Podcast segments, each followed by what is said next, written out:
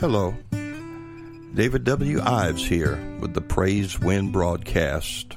Reminding you that you could go to the praisewind.com website where you'll find messages preached in various churches, CDs of original compositions, and Christian literature.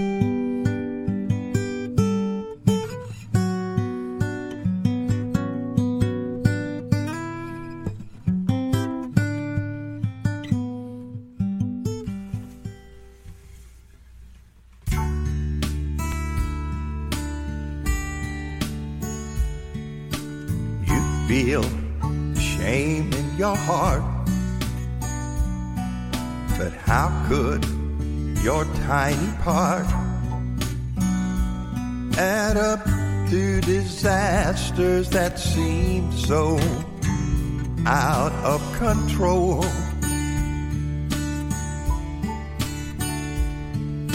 And you feel that shame on your face I know Jesus erases the deeds and intentions you'd rather never be known.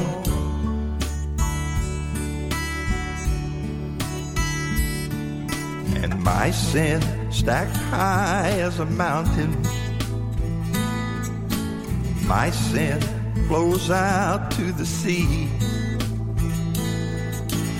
might in a sea of forgetfulness, and your sin along with mine. It for all time. Long ago and forgotten in the sea.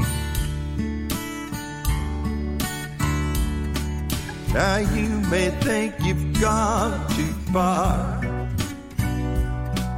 but you're not the measuring bar. It hang on that cross once again to be scorned just for you.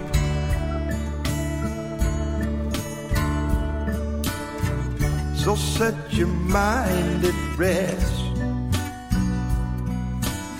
Jesus is not impressed.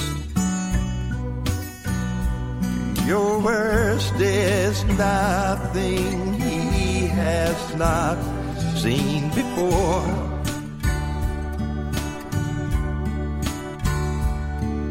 And my sin stacked high as a mountain.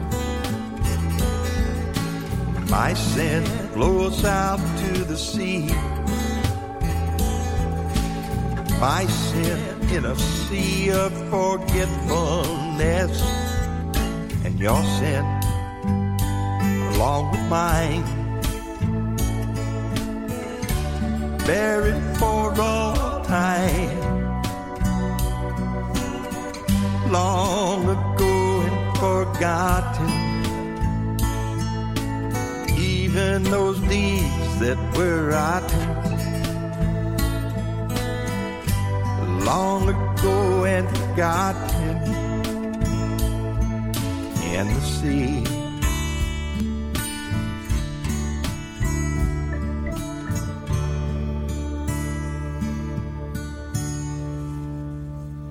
We have a water board that oversees the well that supplies our whole community with good, clean, clear water. I once served on that board and in it was amazing to me how for granted people take good, clear, clean water. They forget all about it until it's gone. It is very important for us to have good, clear, clean water. In the Old Testament, Abraham went through the land, and everywhere he would settle down, he would dig a well and that well would supply the blessing that would keep that community going. The livestock would be well watered, the crops would be well tended to, and they would grow up and prosper. And the whole community would prosper. Well, Abraham became old and he passed away. And his son Isaac was now the leader of God's people. He had the same blessing on his life that his father did. It was the same God who had called these people his own. And yet he didn't quite have the strength of his father Abraham. And in Genesis 26 and 18, Isaac digged again the wells of water which they had digged in the days of Abraham his father, for the Philistines had stopped them after the death of Abraham. And he called their names after the names by which his father had called them. You see, Isaac wanted to honor his father and go back to those wells, redig them, the enemy did not respect Isaac the way they did Abraham, and they came and they dumped all kinds of rocks and dirt and mud and all manner of things in there to clog them up and keep that blessing from flowing to God's people and keep them from prospering like they did in the days of Abraham. So Isaac honored his father and went back to unclog those wells. And he went to the first well and he dug it back up. Now, I don't mind telling you, I think that redigging a well has got to be harder than digging it the first time. Nevertheless, this was the well that Abraham had digged, and so Isaac was going to redeem this. But the enemy came back, and the Bible says they contended with Isaac. And Isaac did not know how to stand up for himself or God's people, so he moved to the next well. And again the enemy came back and contended with him. Even though he was prospering, he picked up stakes and he went to the next area. And this went on again and again. Every time he would begin to prosper, the enemy would come along and contend with him, and he would go to the next well. The 26th chapter of Genesis says that he sat down and he had a chat with God, and God spoke to him. He had a blessed conversation with God. And after that, he stayed in the place where his father had dug the well, and the people of God prospered, and he didn't run away this time. Isaac learned what many of God's people have not learned that eventually you do have to take a stand and you do have to oppose your enemy to fight for what God has provided for you. How many times people say, What happened? How did I lose that job? How did I lose my house? How did I lose my relationship? How did I lose my health? How did I lose that blessing? What happened? You see, it's very deceptive. As Christians, we know that we're to bless and curse not. We're not supposed to be fussing with people. And so we don't go out and fight the forces that are causing problems in your life, whether it be ill health, financial problem. Behind that, there's the real enemy. You see, in our society, we forget that there's an enemy behind the enemy. We think we see the enemy, but there's an enemy behind that enemy. Jesus said, Bless and curse not. Forgive. If they strike you on one side of the cheek, turn that cheek. Before you harm someone who's built in the image of God, just like you are, turn the other cheek. Get the idea that we're not supposed to fight back. No, we are to fight back, just the real enemy. Paul said it this way For we wrestle not against flesh and blood, but against principalities, against powers, against the rulers of the darkness of this world, against spiritual wickedness in high places. Paul was trying to show that there's a spiritual enemy. Your real enemy's name is Satan. The Bible says he fell from heaven like a bolt of lightning, and ever since then he's been the enemy of mankind. For those people who will choose Jesus, and for those people who will resist Satan and resist the powers of darkness, they are the ones that prosper and continue to prosper. Their blessing doesn't get away from them. You see, when the enemy comes to stop up your well with resentment, anger, selfishness, depression, self-centeredness, we can resist these things and we can put Jesus first and let the water continue to be available in the well. Psalms 36 and 9 says, For with thee is the fountain of life, and thy light shall we see light. In other words, when we're drinking from the fountain of life, from the living water, then we understand. We have light. We're not confused. We know what to do. Isaiah 55 and 1 says it this way Ho! Every one that thirsteth, come ye to the waters, and he that has no money, come ye, buy and eat. Yes, come buy wine and milk without money and without price. In other words, our blessing, the true water of life, comes from God, and you don't need money for it. You just need to come. You just need to keep the well open. So many times people get angry with God and turn away because their blessing is stopped up.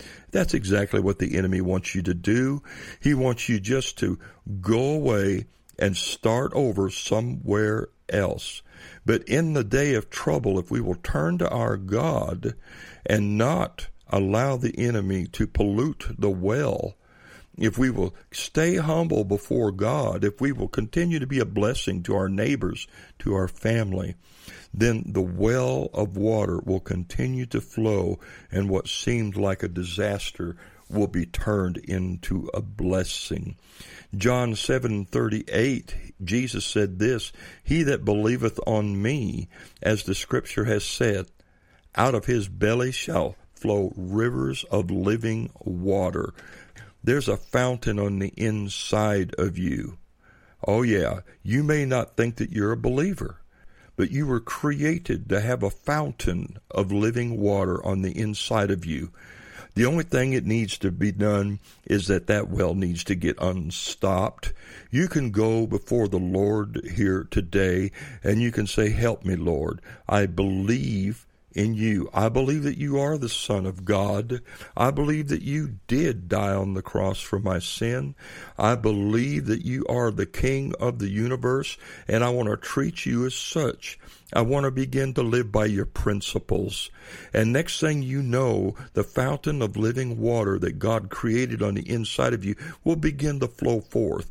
You will begin to understand. You will begin to see. Selfishness will be far from you. Bitterness will be far from you. Depression, confusion will be far from you. And you will begin to flow in the things of God. You will know joy you will know contentment and you will understand who your real enemies are. And you can resist the idea that you should oppose people that God has put in your life just because they appear to be an enemy. That person that you think is your enemy is not your enemy. I just want to encourage you today. Understand that God has placed a well of water on the inside of you, pure, clear, living water that springs forth out of you as you believe on Him, as you turn to Him, and as you worship Him, as you praise Him, that water will prosper you.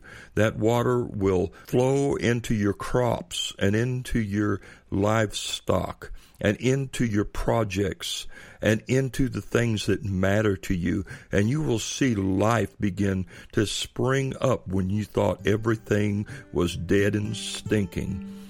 I hope this has been an encouragement to you today. I hope that you will accept that Jesus Christ is the fountain of living water, and He's on the inside of you, waiting to be attended to, waiting to be accepted, waiting to be honored. God bless you today.